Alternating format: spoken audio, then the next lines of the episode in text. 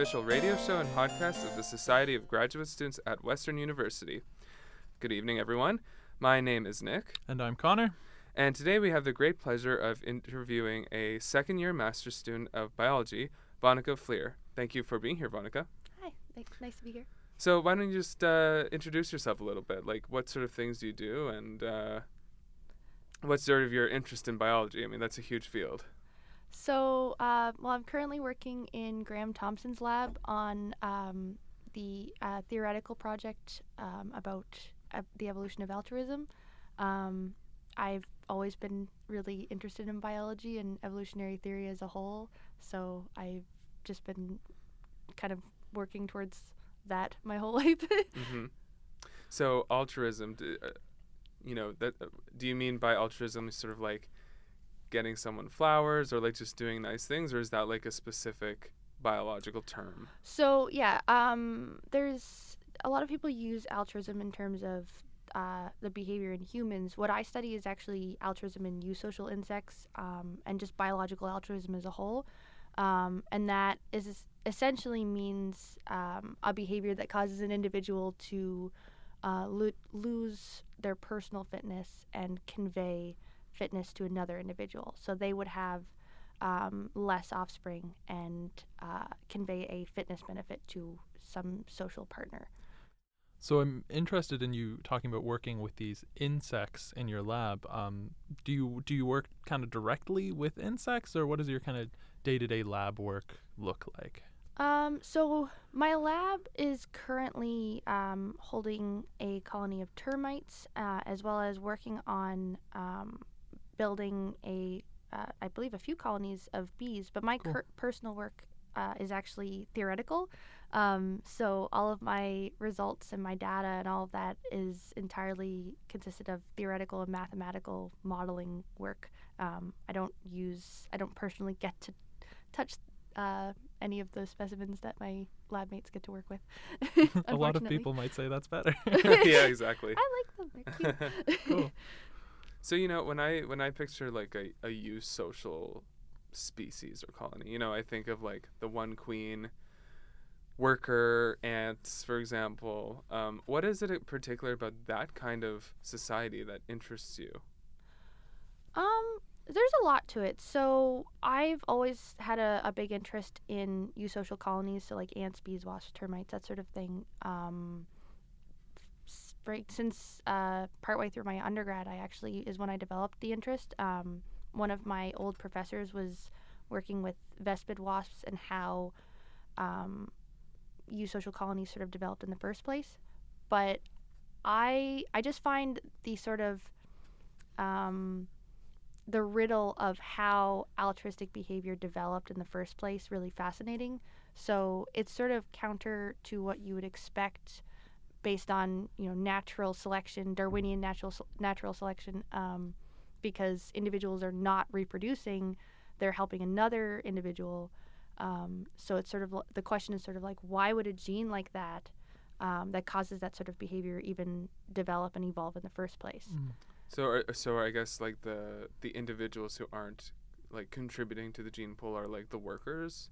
Yeah, so um, workers are uh, workers in a eusocial colony of um, any sort exhibit altruistic behavior, so they won't reproduce in most species, um, or they re- reproduce very little, and instead all of the um, the job you could say of reproducing goes to the queen and you could call it the king, the drone, depending on the species. Now I guess they they can reproduce. The workers I guess could reproduce. It's not like there's some genetic um, aspect that neuters them, or how does how does that work? Yeah, so actually, in some species, it does. They are Okay. essentially their ovaries shrivel up and they're completely useless. Um, in other species, it's more of a behavioral dominance. Um, most, a lot of the time, there is a sort of physical component that either reduces or completely eliminates their ability to reproduce. Um, but in other species, um, they are capable. They're just less likely to. Essentially, in certain species, in haplodiploid species, um, essentially individuals that lay eggs without rep- like without having sex um, their eggs will just develop into males automatically. Mm. Um, so females are only developed when um, they reproduce with a male. So workers will sneakily go off and lay male eggs throughout the colony um, in an attempt to spread their genes um, on their own, not just through the queen. But oftentimes the queen will find those eggs and eat them. Savage. That's, that's brutal. So they can lay an egg almost the same way a chicken does, even though it's not fertilized. It's just kind of this. Exactly, but unfertilized instead of it just being a yolk like a chicken, it turns into a boy. Whoa.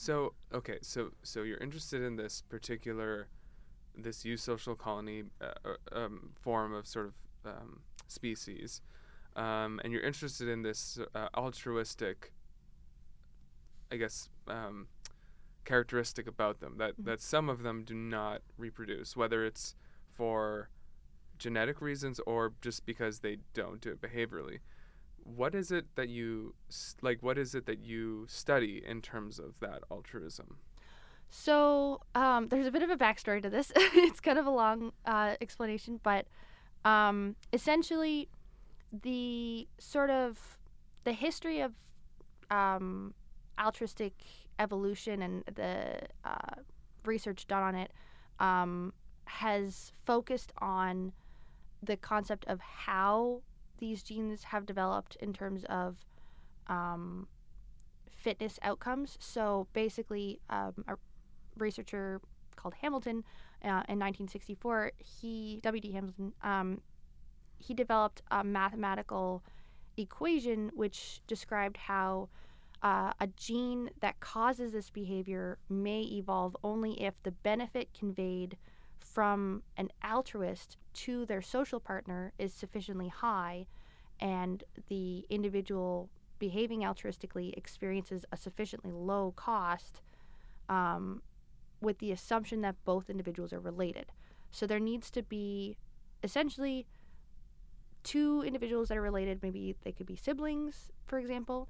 Um, one individual needs to behave altruistically, the other individual does not. So we call that egoistically um, or egoist behavior.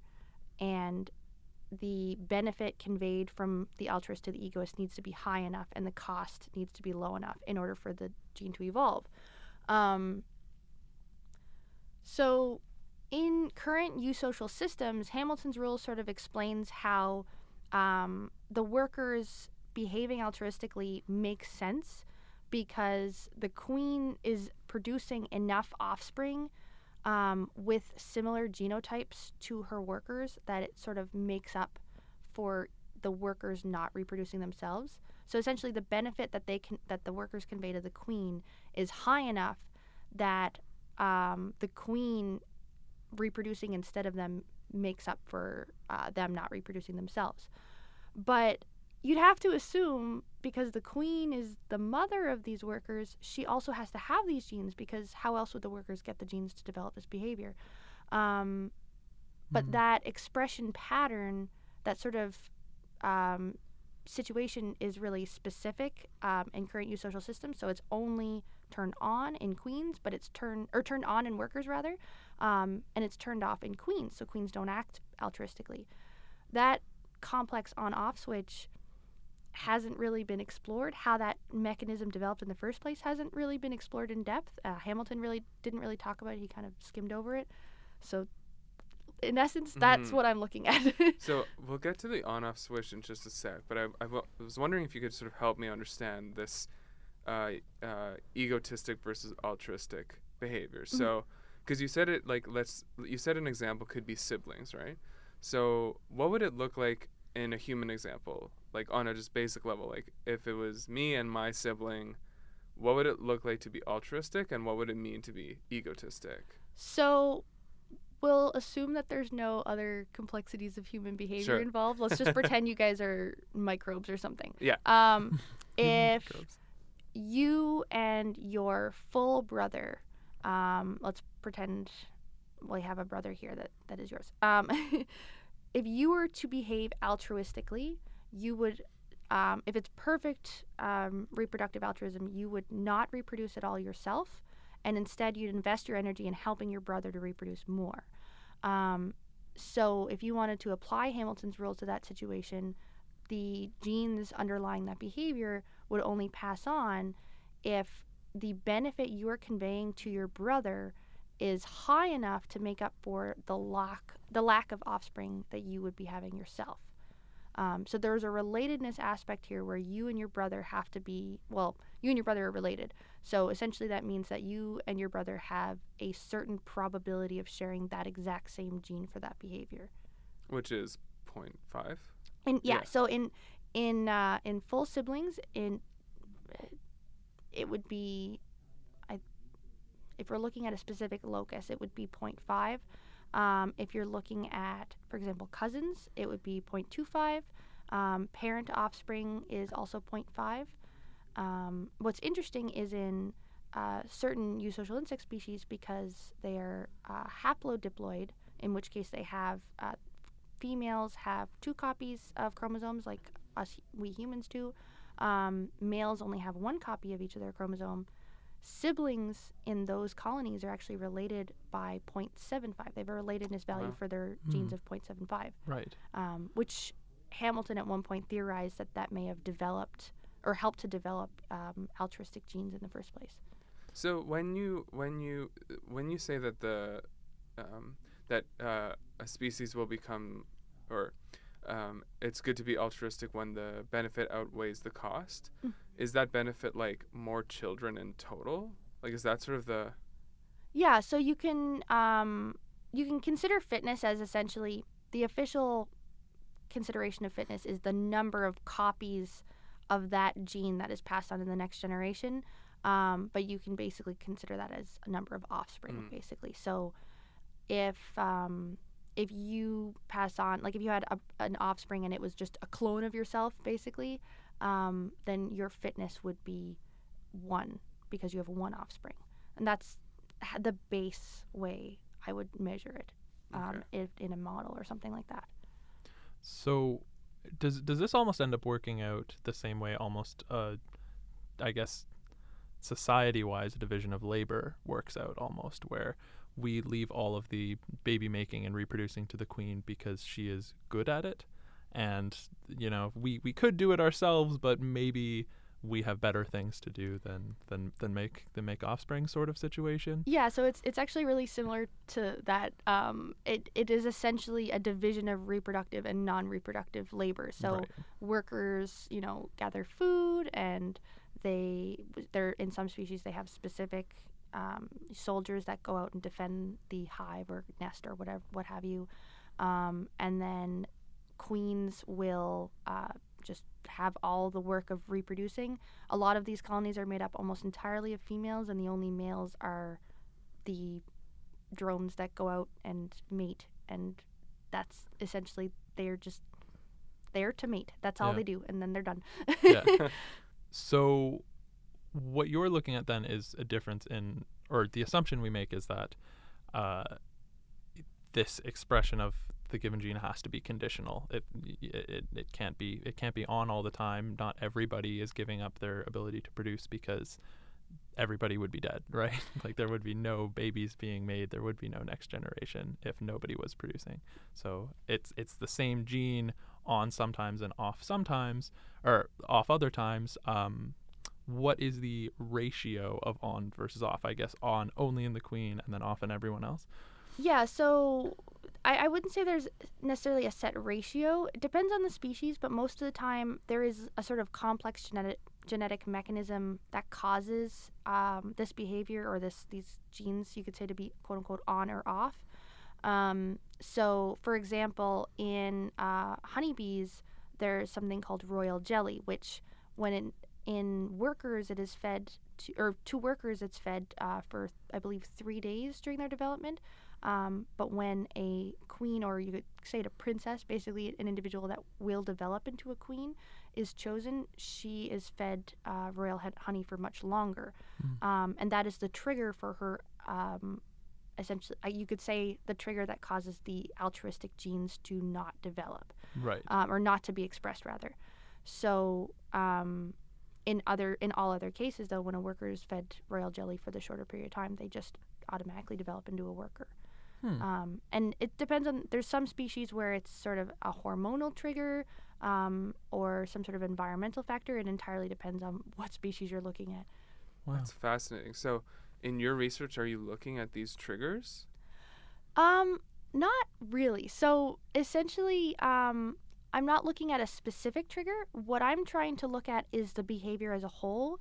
Um, and my research is aiming at um, develop- developing a model that illustrates how this on off switch may have developed um, in any situation. So I want it to be really broad so that it could apply to bees, um, termites, ants, or even naked mole rats, which are also exhibiting Yes. altruistic I was behavior. wondering if you were going to mention those. Yes. They they're altruists as well, huh? Yeah. so they well they have uh, yeah they have what some argue is a eusocial society. Um, there's a bit of a semantical error in the literature, or not semantical error, se- semantical argument in the literature about it because they people don't want to call them per- actually eusocial, but yeah, they they can they fulfill a lot of the boxes for a Mhm. eusocial colony.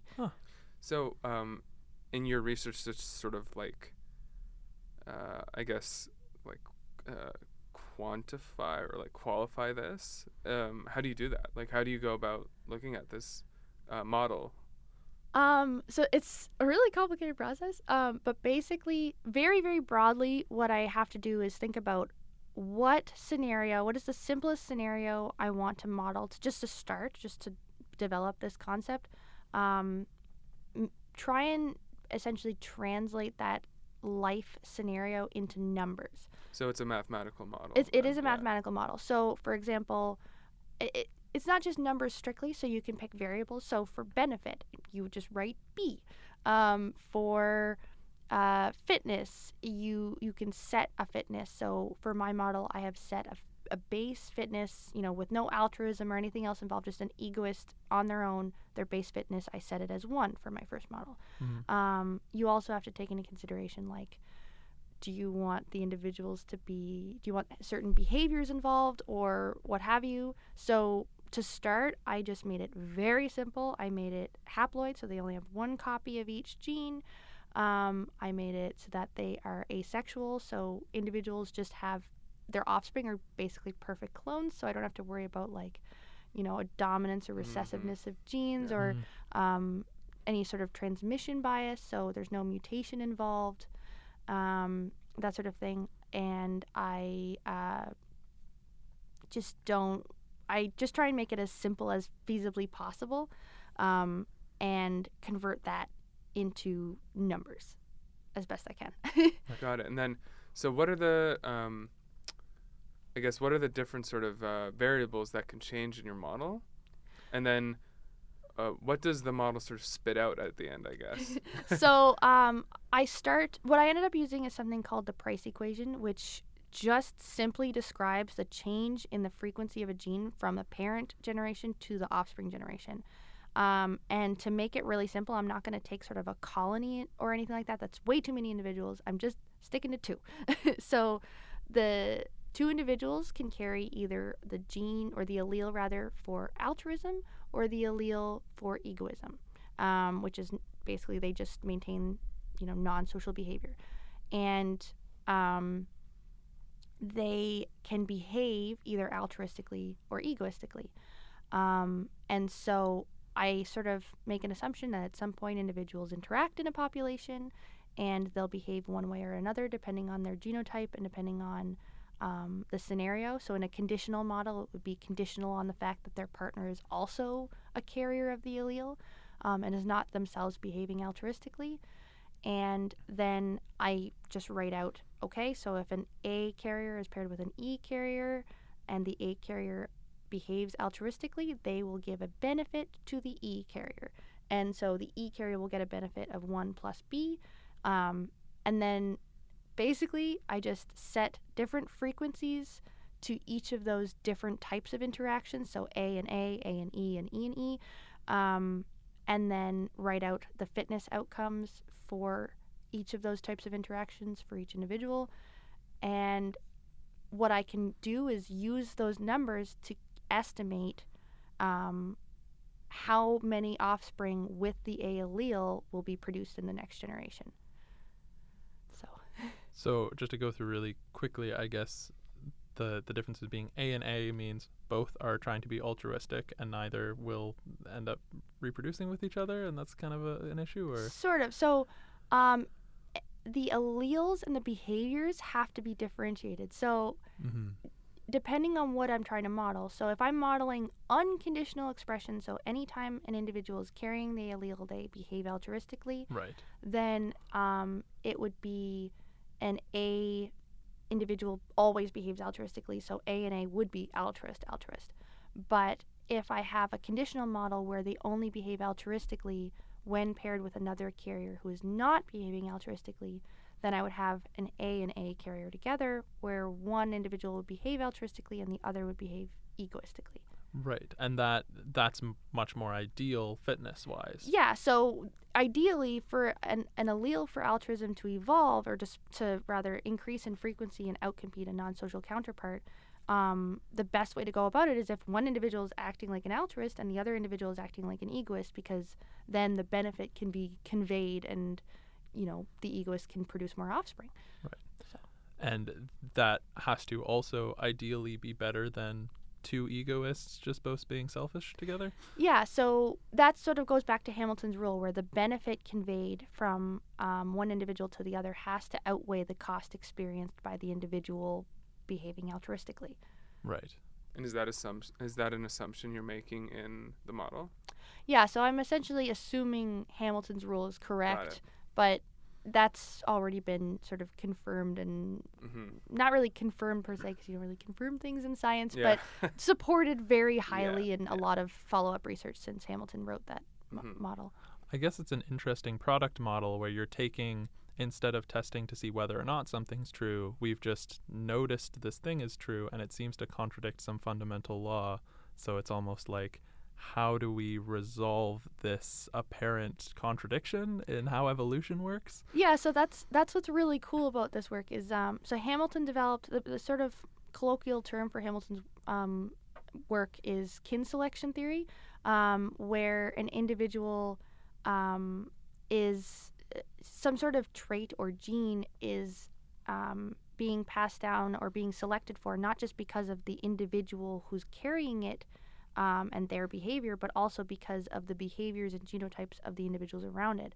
So this work is really cool because it, it's not just explaining natural selection, like survival of the fittest kind of thing. It's also talking about how um, the behaviors and um, influences of the social context around an individual also influences whether their genes um, get passed on efficiently to the next generation.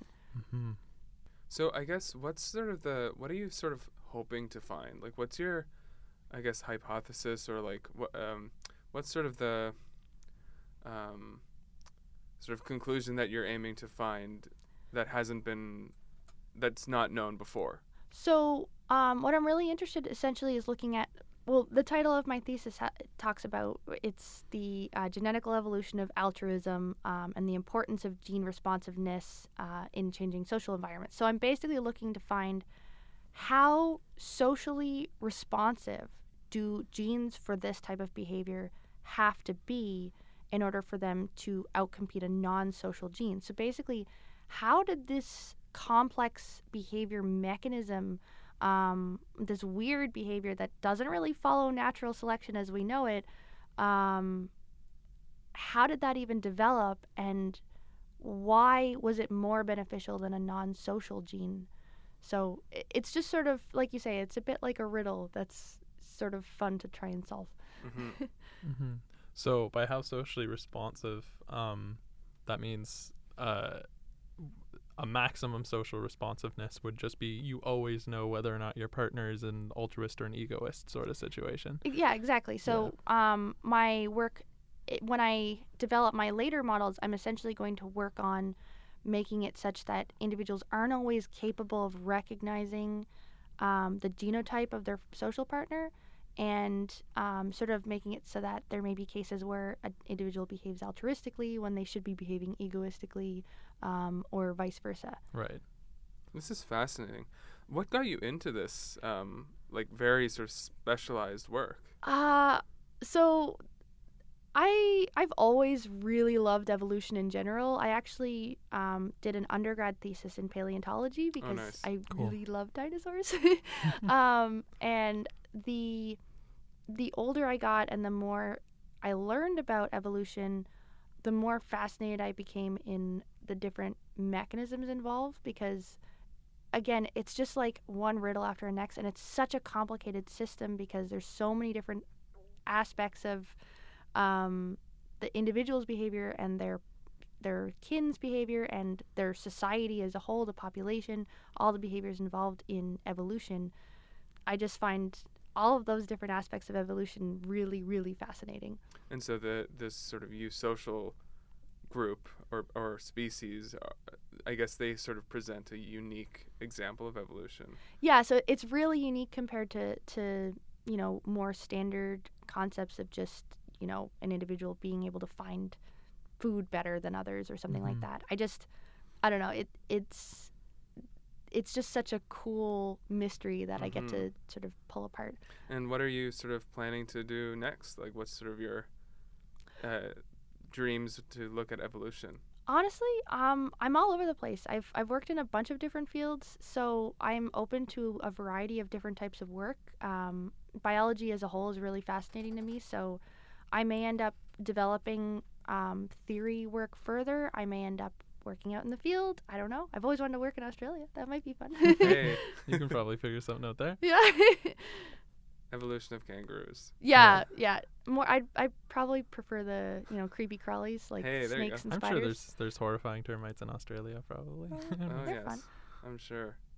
Yeah, so um, we've run out of time for questions now. So we were wondering if you, if anyone on air wants to contact you, is there any way that they can? Uh, sure. Um, my email address is vflear, so V F L E A R at uwo.ca. Um, I'm also on most social media, so you know, just look me up, Vonica Flear. All right, and thank you so much for being here. It's been a great pleasure to uh, talk to you today. yeah, no problem. it's fun. And you have been listening to Gradcast, the official radio show and podcast of the Society of Graduate Students at Western University. You have been listening to us on CHRW 94.9, and we air every Tuesday at 6. So if you want to catch us on air, that's when you can catch us. But if you miss an episode, no problem. You can also hear episodes at www.gradcast.ca, as well as on our Instagram, our Spotify, uh, where you can listen to old episodes as well. If you'd like to be on an episode or if you have any questions or concerns, you can email us at gradcastradio at gmail.com. And if you'd like to see pictures of our behind the scenes as well as hear any sort of events we have coming up, you can follow us on social media at Gradcast Radio on Instagram, Twitter, and on Facebook. Thank you so much for listening, everyone.